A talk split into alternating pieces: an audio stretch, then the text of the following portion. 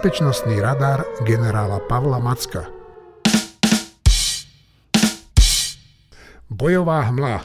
Dobrý deň, pán generál, dobrý deň, pán Macko. Zajtra dobrý to deň. budú, no, dobrý. Zajtra to budú dva roky, čo sa začala ruská invázia, ktorú Putin nazval, že špeciálna vojenská operácia. On podobne túto vojnu ako niektorí naši politici, terajší popie, politici, popieral do poslednej chvíle a následne zakrýval, že je to vojna. Mnohí čakali pád Kieva do troch dní a Ukrajiny, Ukrajiny maximálne do dvoch týždňov. No a zajtra to budú dva roky a vojne nie je konca. Čo sa to stalo? Aká je situácia práve teraz? Začnem asi tou aktuálnou situáciou. Ehm, to sme sa bavili už minulý týždeň. Ukrajinci ustúpili z Audívky. Skrátka, tá situácia už bola príliš ťažká na to, aby ju držali. E, tie pozície v Audívke boli systematicky aj bombardované ruským letectvom, tým, že Ukrajinci museli chrániť vnútrozemie E, dali väčší priestor Rusom, aby mohli bombardovať aj ťažkými bombami e, ukrajinské pozície. Takže sa stiahli. Samozrejme, Rusi sa to snažia využiť to momentum, ale nevyzerá to na nejaký zásadný veľký prieskum. Ukrajinci si budujú druhé línie, obsadili ich a pripravujú sa, síce obsadili Rusi teraz jednu obec, ale obsadili. Aj to je s otáznikom, lebo, lebo zatiaľ to nemáme potvrdené. Rusi tvrdia, že ho obsadili, e, ale zatiaľ také nič není. Podobne tvrdia Rusi aj, že Krinky obsadili a zničili to predmostie. Vstýčil tam síce nejaký spojar vlajku, ale ale reálne zatiaľ stále to vyzerá tak, že Ukrajinci tú, tú, tú pozíciu držia. E, prebiehajú intenzívne boje pri robotine. Je to presne to čo, to, čo sme sa bavili aj v opačnom slede, keď, keď Rusom došiel dých, Proste Ukrajinci kulminovali v tej protiofenzíve, Rusi dostali tú Avdívku a rozhýbali teraz trošku tých Ukrajincov, zatlačili veľmi rýchlo v robotine, aby sa nestihli Ukrajinci pres, e, preskúpiť, presunúť. To je celá tá pointa, že Rusi sa snažia teraz využiť nejaké to momentum, ale nejaký zásadný prie, prielom zatiaľ nevidíme.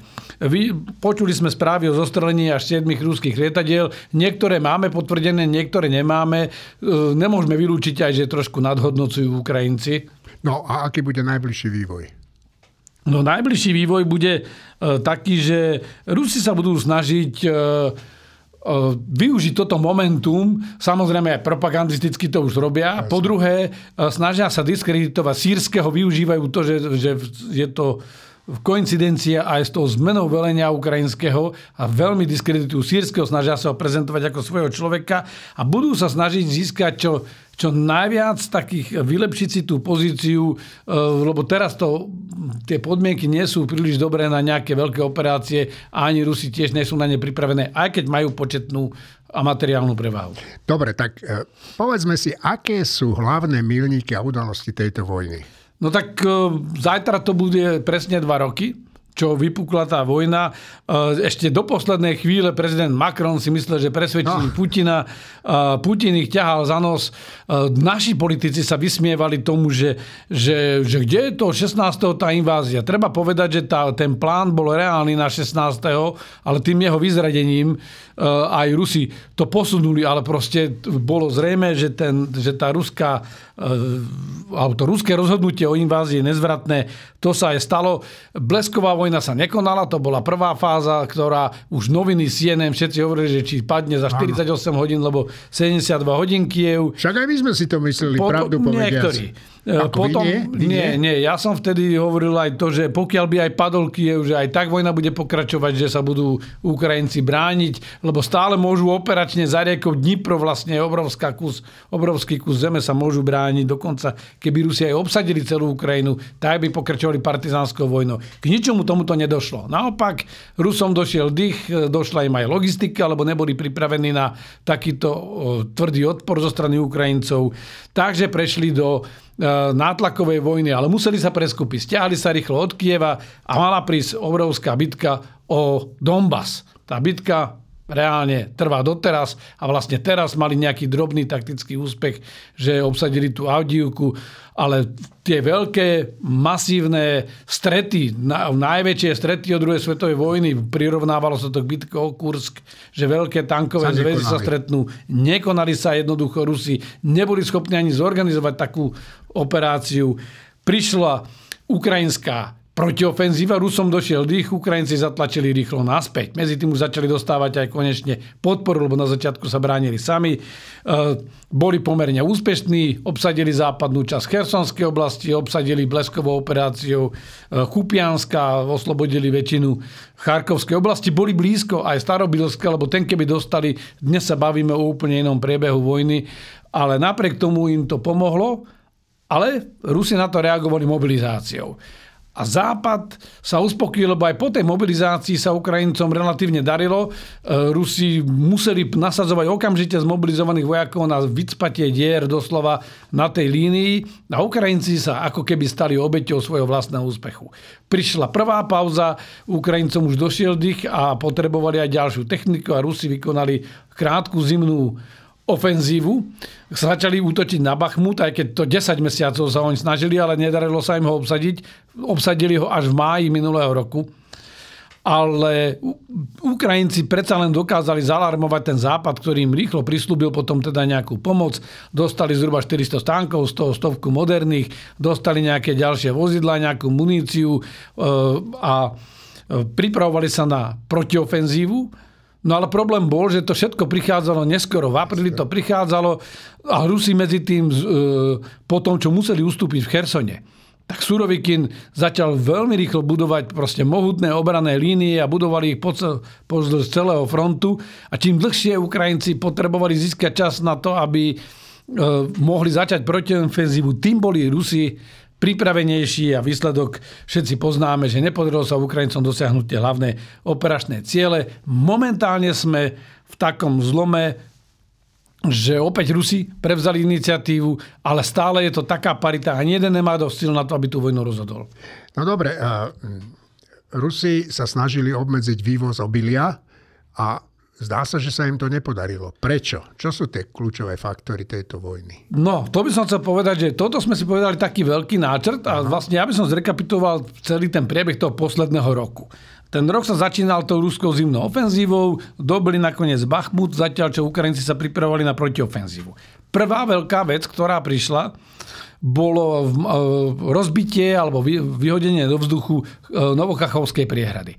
Vtedy mnohí špekulovali, že to urobili Ukrajinci a podobne. Nie. Ukázalo sa jasne, že toto prospelo jedine Rusom, zakryli si celé ľavé krídlo, keď sa pozriem na mapu, e, tým pádom mohli si posilniť svoje obrané línie inde. Dokonca, keď aj Ukrajinci začali proti ofenzívu, tak Rusi pri Robotine, tak Rusi vlastne tam stiahli aj vojska z tej chersonskej oblasti, aby to, lebo, to mohli, zabra- mohli. lebo mohli.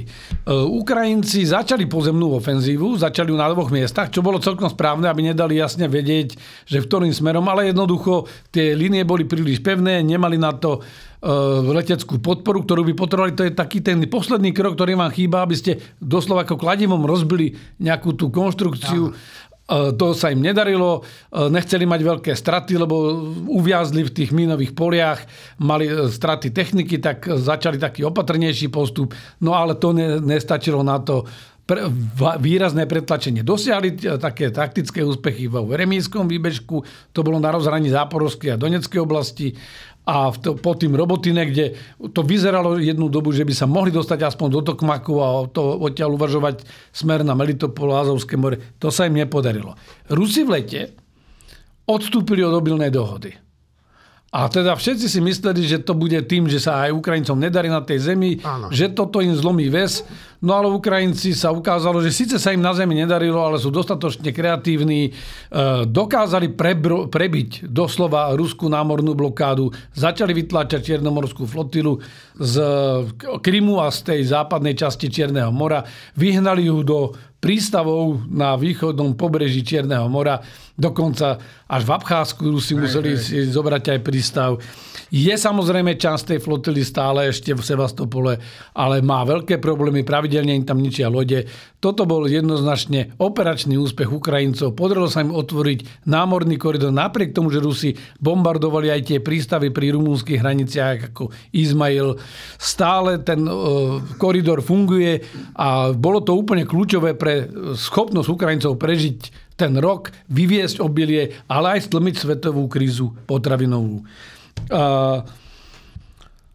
Ukrajinci takisto sa ukázali, že dokážu prenikať do hĺbky ruského územia, začali im zasadzovať údery v hĺbke, napriek tomu, že nedostali tie zbranie ďalekého dosahu, ktoré už dva roky pýtajú. A, Tomu sa dostaneme ešte. Takže momentálne je to presne tak, že tie kľúčové faktory boli, že Ukrajinci nemali tú leteckú techniku. Dostatočne, nemali dostatok prostriedkov na tie ťažké minové polia, ktoré medzi tým Rusi nakládli a chceli šetriť sily, nemali dostatočný tú schopnosť vygenerovať, lebo je iné sa brániť a iné útočiť. A, a toto majú aj Rusi ten veľký problém, že koordinovať tie veľké zväzky a útvary e, do jednej synchronizovanej operácii, ktorá musí byť veľmi krátka, ale musí byť maximálne úderná. To sa im nepodarilo. Bolo to také, narážali na, ten, na tú pevnú stenu a sme v tej situácii, že nastala opäť parita ako keby na boisku. Možno jedna poznámka ešte. Uh, veľmi boli na začiatku úspešní aj Heimarsami a ďalšími prostriedkami. Rusom sa predsa len čiastočne podarilo, vždy boli dobrí v radioelektronickom boji, podarilo sa im čiastočne nájsť, ne, ani zďaleka, že by zabránili tomu, veď vidíme, že im Ukrajinci systematicky likvidujú, ale predsa len začali intenzívne používať rušičky, nasadzovať rušičky, e, čo samozrejme komplikuje Ukrajincom situáciu. Na druhej strane im pomohli rakety Scalp a Storm Shadow. Dobre, tak uh čo sa dá čakať v najbližších dňoch krátko? Tak v najbližších dňoch sa dá čakať to, že Rusi sa budú snažiť využiť to momentum, tú hybnosť, ktorú získali, e, možno, že viac aj propagačne ako, ako na boisku, lebo došlo tu ku kulminácii viacerých udalostí v jednom, v jednom momente, v výmene eh, ukrajinského velenia, čo samozrejme je vždy veľké vyrušenie, eh, odovzdaniu Audívky, medzi tým Rusi tým, že majú iniciatívu tlačia aj inde, Ukrajinci nemôžu prisunúť tú najmodernejšiu protivzdušnú obranu k tomu v tej frontovej línii. Aj, prišli o ňu. Prišli, no, hlavne nekryli by si potom tie mestá. Proste je to, dokiaľ ešte zima, je to veľmi dôležité, že musia chrániť aj tie mesta. Áno. Problém je, že pre Ukrajincom samozrejme postupne dochádzajú rakety do tých starých sovietských systémov a tých nových systémov nie je dostatok. Ale Momentálne to vyzerá tak, že nič veľké by sa nemalo diať, pokiaľ neurobia Ukrajinci nejakú fatálnu chybu. Musia prejsť do aktívnej obrany a budú sa snažiť tlačiť naspäť tých Rusov, narušovať tie ich útoky a podobne tak, ako sa to Ukrajincom nedarilo minulý rok, tak toto zrejme čaká Rusov. To znamená, Rusi teraz budú chcieť čo najrychlejšie aspoň niečo vyťažiť, vytvoriť ten obraz, že už to všetko valcujú, zlomiť tú vôľu. No a e, už sa chystá príchod teda tých e, vychýrených stíhačiek e, F-16. Tak to zmení nejak situáciu? No, celkovo tento rok, lebo povedzme si, že čo čakáme v treťom roku vojny. No, poviem tak, že pokiaľ sa nič mimoriadne nestane, tak e, budeme vidieť také medzidobie veľmi ťažkých bojov bez nejakých dramatických zmien, ktoré ale vlastne E, budú len prípravou na rozhodné boje až v tom budúcom roku. Ukrajinci nemajú momentálne síly na novú ofenzívu. Rusi sa budú o to snažiť, ale tiež nemajú schopnosť ešte Áno. spraviť takú tú rozhodujúcu prudkú ofenzívu. Ukrajinci, keď dostanú tieto F-16, tak samozrejme tie nerozhodnú vojnu, ale dostanú spôsobilosť, ktorá dokáže otlačiť tých Rusov ďalej od, od tej frontovej línie. Nebudú si môcť dovoliť Rusi toľko bombardovať tie ukrajinské pozície a v prípade, že by sa Ukrajinci podarili, e, pokúsili niekde o nejaké protiútoky na presne vybraných miestach a cieľené, vedia to podporiť. Určite budú Ukrajinci pokračovať v tom tlaku v Čiernom mori a na Krym a narušovať, vyrušovať Rusov doma. Tak, Poďme na chvíľku do Izraela, do pásma Gazy. Veľmi stručne, keďže sme zabrali veľa s týmto konfliktom na Ukrajine, je to... Tá situácia sa zásadne nezmenila, Izraelu sa relatívne darí, napriek všetkej tej kritike nepodarilo sa uzavrieť nejakú prielomovú dohodu, Hamas si dáva nesplniteľné požiadavky, v dôsledku toho pokračujú tieto tvrdé boje a Izrael sa pri, pri, pripravuje na zásadný vstup do Ravachu. Dobre, ale ja sa ešte spýtam predsa len, e, čítal som niekde teda, že tá dohoda je už možno na nejaké spadnutie, ale aj v Izraeli sa ozývajú už vraj hlasy, že Zničenie Hamasu je e, vysoko nepravdepodobné. Tak čo si vy myslíte, dá sa ten Hamas vymazať? Ja by som to povedal tak, a hovorím to od začiatku tej vojny, že dosiahnuť vojenský úspech e, je len prvý krok na, tej, na tých povestných desiatich stupňov kuzlatej, pretože tá dlhodobá bezpečnosť nestačí len tento súčasný Hamas zničiť, pokiaľ nemáte vytvorené podmienky, aby, aby sa nevytvoril iný nový Hamas, jeho noví následovníci. Takže tam treba sa pozerať niekde, že aké tu sa príjmajú opatrenia, aby sa dosiahla tá dlhodobejšia stabilita, ale momentálne je to tak, že vedia poraziť ten súčasný Hamas, zničiť možno to vedenie čiastočne, čas z nich utečie, exfiltruje, niekde inde bude pokračovať. To znamená, ten, ten taktický vojenský úspech ešte nemusí znamenať koniec Hamasu. Strategické zákulisie. No, pán generál, ja som sa tešil, že e, nemecký parlament konečne schváli dodávku tých rakiet Taurus, no ale neschválil. Tak váš komentár. Je to zahambujúce. Opäť tu prevážila tá... Rusku sa darí relatívne tá hybridná vojna a darí sa mu to jeho odstrašovanie, ktoré na našej strane napríklad Donald Trump, stra, stra, Donald Trump spochybňuje tými vyjadreniami, že nebude brániť každého člena a podobne. Rusko naopak vysiela stále také signály, že stále tá, tá nemecká politická scéna, francúzska, sa bojí tej odvety Rusov za akúkoľvek pomoc Ukrajine. Pritom ale všetci vieme, že pokiaľ Ukrajina padne, tak máme obrovský problém, lebo sa zrúti celý systém povojnového usporiadania a medzinárodnoprávny rámec, napríklad aj pre existenciu Slovenska ako samostatného štátu a, a národa.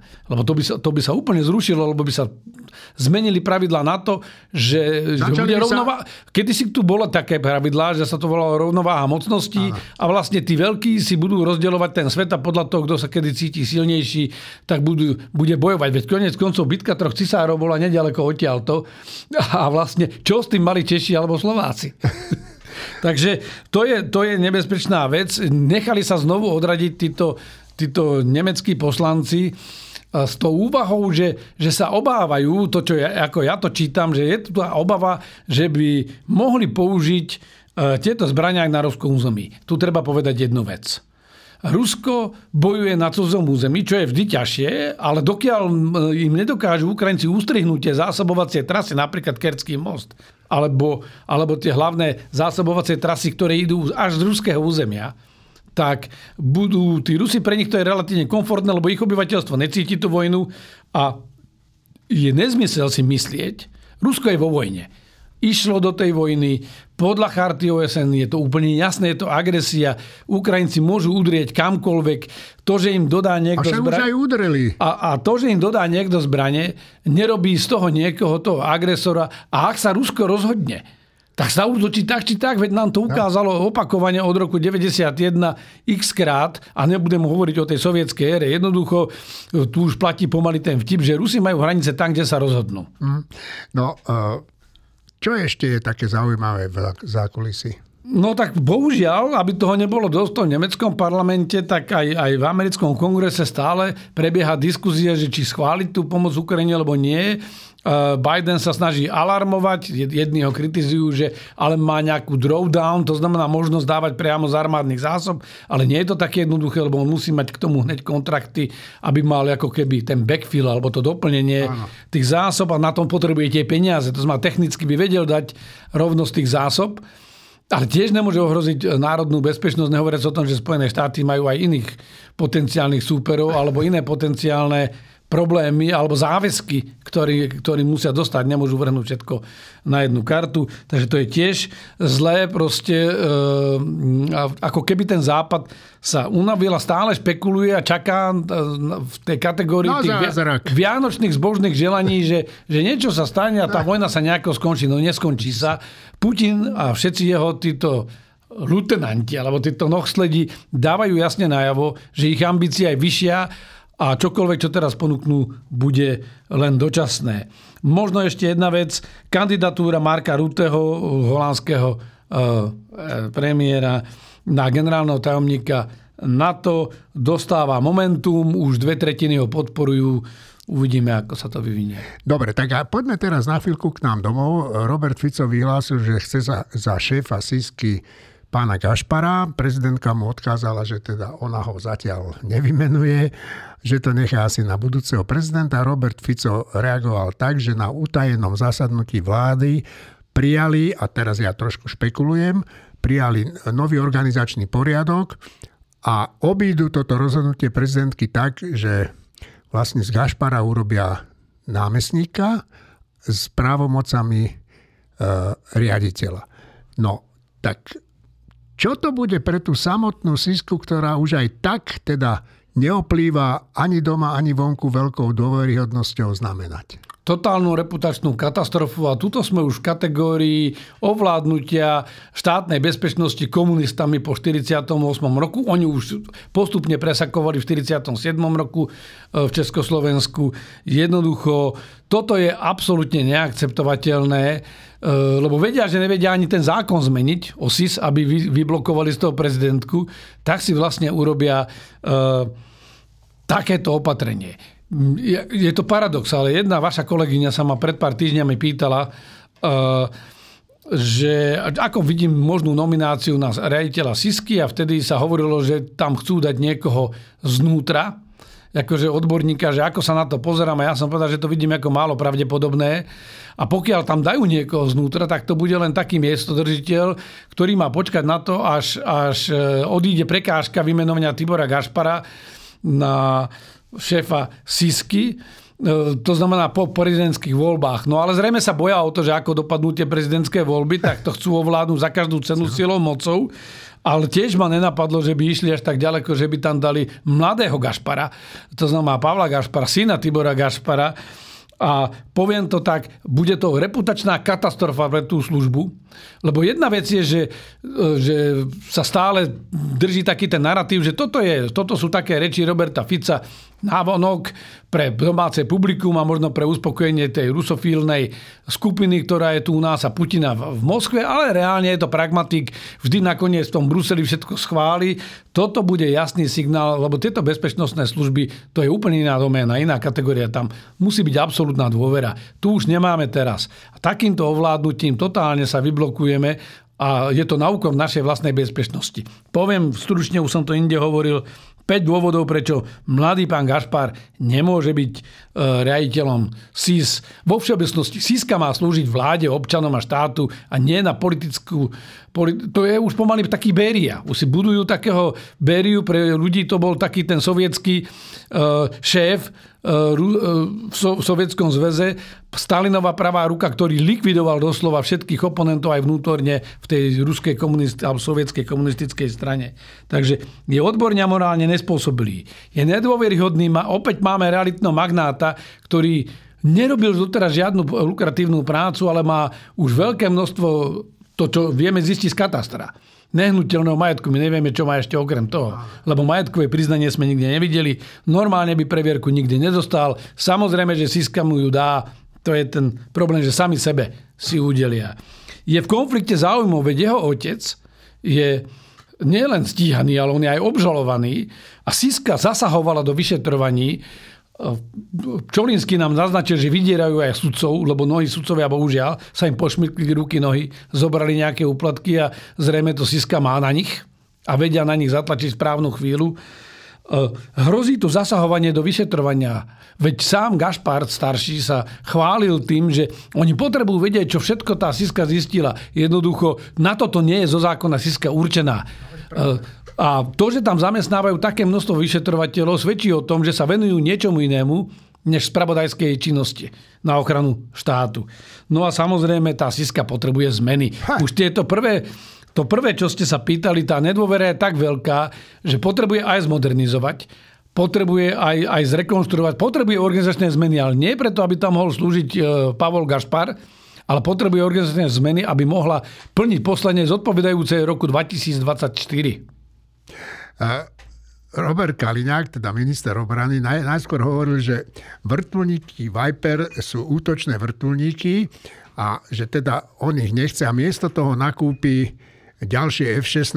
No, pán generál, F-16 sú obranné stíhačky? Jasne, oni budú v tých hangároch, ktoré nemáme, takže ideme nakúpiť ešte aj nafukovacie. Aspoň teda tvrdia, že nemáme, lebo samozrejme prebiehajú opravy na, na sliači. Takže to je nonsens. Jednoducho, pán minister Kaliňák je odvážny chlap a, a hlavne dobrý kšeftár. Treba povedať, že F-16 aj Black Hawky e, neboli kšefty Martina Glváča alebo Petra Gajdoša, ale to sú kšefty ministra Kaliňáka. Takže ak teraz hovorí, je to nelogické. Skrátka, vrtulníky potrebujeme a nedokážu sa presunúť príliš ďaleko. Sotva preletia Slovensko a potrebujeme ich na našu vlastnú obranu. Zatiaľ, čo stíhačky F-16 e, majú ďaleko väčší dosah. Takto, aby to bolo spravodlivé. Situácia sa tak dramaticky mení, že my by sme potrebovali aj tie stíhačky, ale nie jasné. tak urgentne, ako potrebujeme tie vrtulníky. Je to skrátka celé nezmysel. Opäť zatím cítiť nejakú slaninu. To je, to je pekné. Ja som čakal, že poviete nejaké kšefty, ale toto je lepší slovenský výraz. Dobre.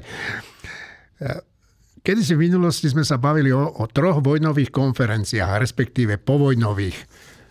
Čo sa dialo po skončení druhej svetovej vojny? Možno by bolo zaujímavé to povedať, aby sme ten vývoj poznali. My sme začali minulý týždeň, minulý týždeň ten cyklus o tom, lebo je 75. výročie NATO a, a začali sme tým, že vlastne všetko sa to rodilo, aj to, kde sme dnes, má niekde korene počas druhej svetovej vojny a preto sme si povedali o Teheránskej konferencii v 43., o Jalskej konferencii vo februári 45 a postupinskej konferencii krátko po vojne v júli 45. No a vlastne skončila tá druhá svetová vojna, bolo založené OSN, založená Organizácia spojených národov, tak ako sa títo, tieto možnosti ešte v Teheráne a, a hlavne v Jalte potom dohodli, ale v Teheráne sa už rysovali tie e, kontúry toho, toho budúceho usporiadania. No ale začali prvé problémy. Už podpis samotnej kapitulácie Nemecka bol cirkus, ktorý sa, lebo sa to muselo dvakrát opakovať kvôli požiadavkám sovietského vedenia. A sovietské vedenie pod e, vedením Stalina E, sa cítilo v ráži. Jednoducho boli Však rozbehnutí. Mali, mali dôvod. Mali dôvod, e, ale boli rozbehnutí e, a začali strečkovať a prestali plniť tie dohody, ktoré boli.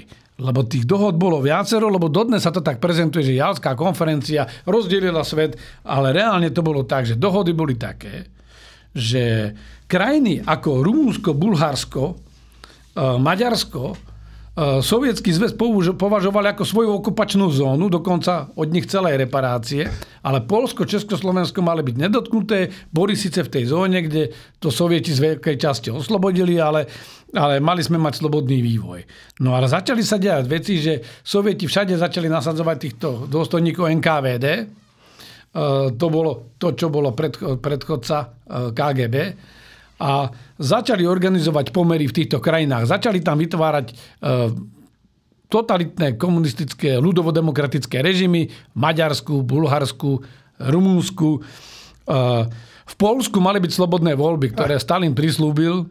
No ale v 1947 roku e, si pozval do Moskvy predstaviteľov polských demokratických strán, tam ich zažalároval a spravili fake-up také fejkové voľby, v ktorých vyhrali e, polskí komunisti, mali samozrejme Áno. trošku iný názov a došlo k tejto zmene. A posledná čerešnička na dorite bola, ktorá, ktorá alarmovala ten západ, e, bol komunistický prevrat v Československu. Ale v skutočnosti tie rozpory medzi tými spojencami boli, ako som naznačil, zretelné už v 45.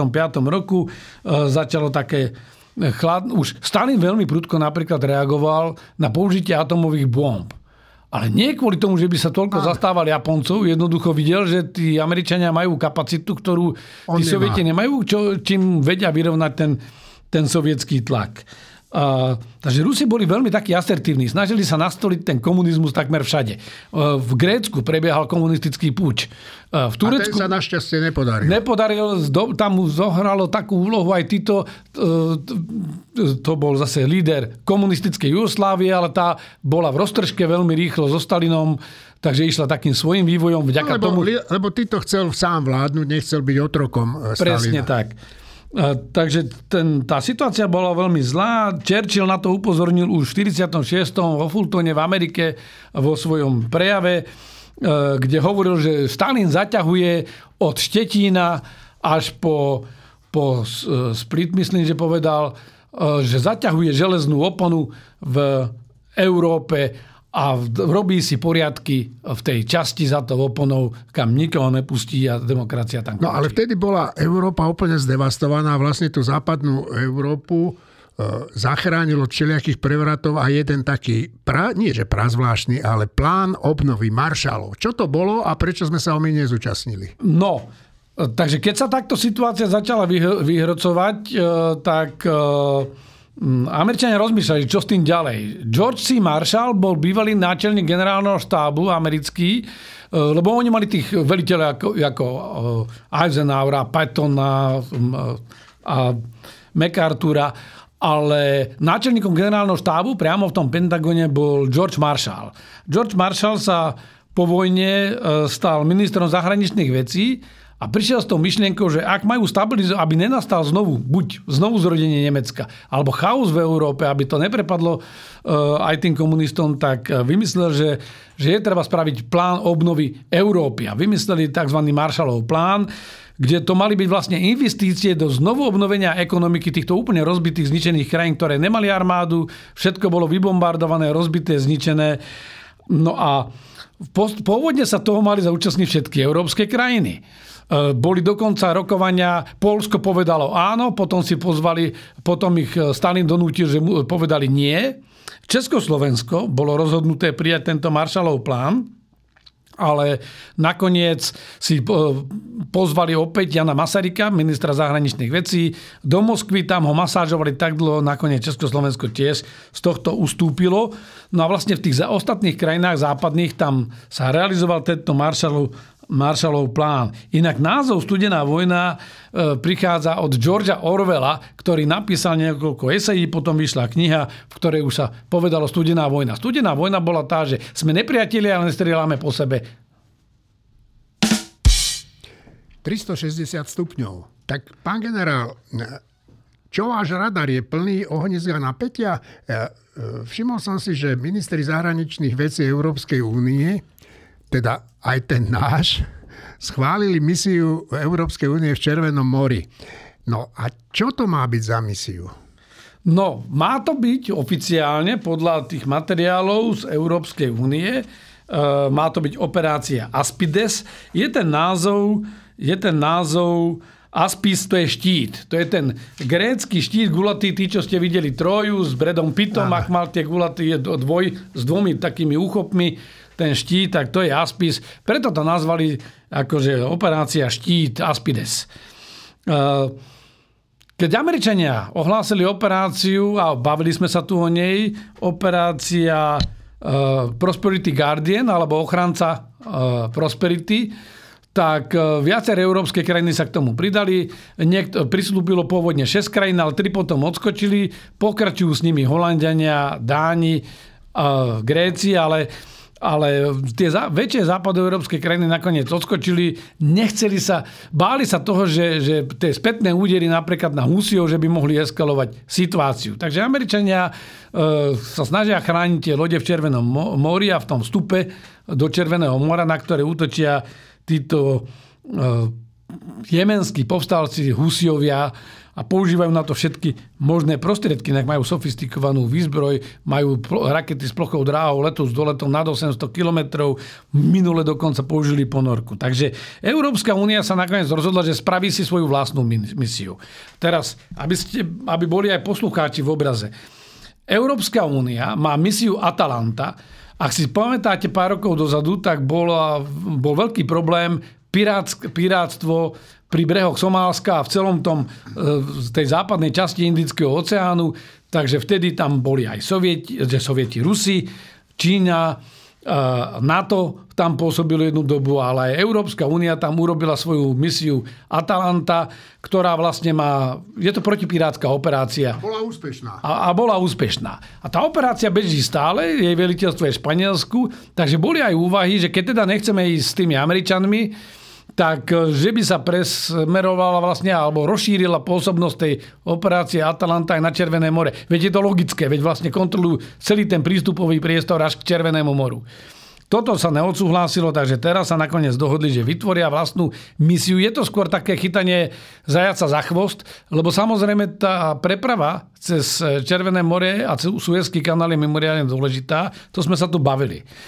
Lebo obchádzky, to je, keď sú to veľké kontajnerové lode, je to až mesiac. Keď to majú obchádzať okolo Afriky, samozrejme tie menšie lode e, sú rýchlejšie, dokážu to skorej urobiť tú trasu, ale je to veľké zdržanie. Takže Ehm, Európska únia sa dohodla, ale takým opatrným spôsobom, že vytvoria túto operáciu štít, predbežne slúbili námorné prostriedky 4 krajiny, budú do toho dávať, bude sa robiť tzv.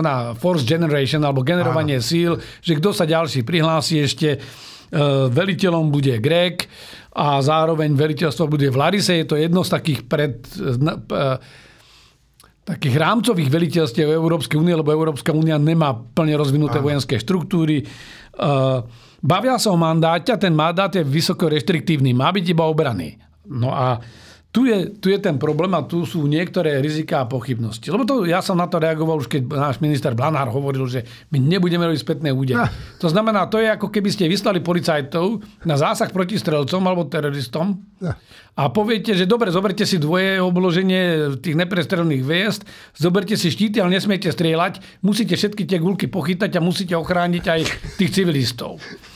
Lebo v určitom okamžiku vy musíte opako- opätovať no, tú palbu. Jednoducho, tí Husiovia majú veľmi sofistikované prostriedky, takže tu sa Európska únia spolieha na to, že tou ostrašovacou prítomnosťou a tými vojenskými prostriedkami sa im podarí ochrániť lode. No ale v čom je riziko? Že ak teda vedia dopredu tí útočníci, že, že budú po nich strieľať, tak si budú trúfať čoraz viac. Po druhé, môžu vyslať aj veľmi zlý signál k týmto prepravným spoločnosťam, lebo sa môže stať, že, že, že budú mať pocit, že teraz sú chránení a ak, to ne, ak tá ochrana nebude 100% a nedokážu ochrániť, tak môžu vlastne vystaviť aj riziku tieto, tieto námorné lode. Takže uvidíme, že ako sa to bude vyvíjať tá operácia. E, čaká sa na reálny mandát a uvidíme, až sa tam objaví vlajková loď v Červenom mori, potom sa k tomu môžeme vrátiť. Dobre, tak poďme na citát. Situácia je ťažká a víťazstvo nepríde zo dňa na deň alebo z večera do rána, a, takže preto by som použil takýto citát. Bojovať budete možno musieť viac ako len raz, aby ste nakoniec vyhrali povedala Margaret Thatcherová, bývalá britská premiérka a líderka konzervatívnej strany.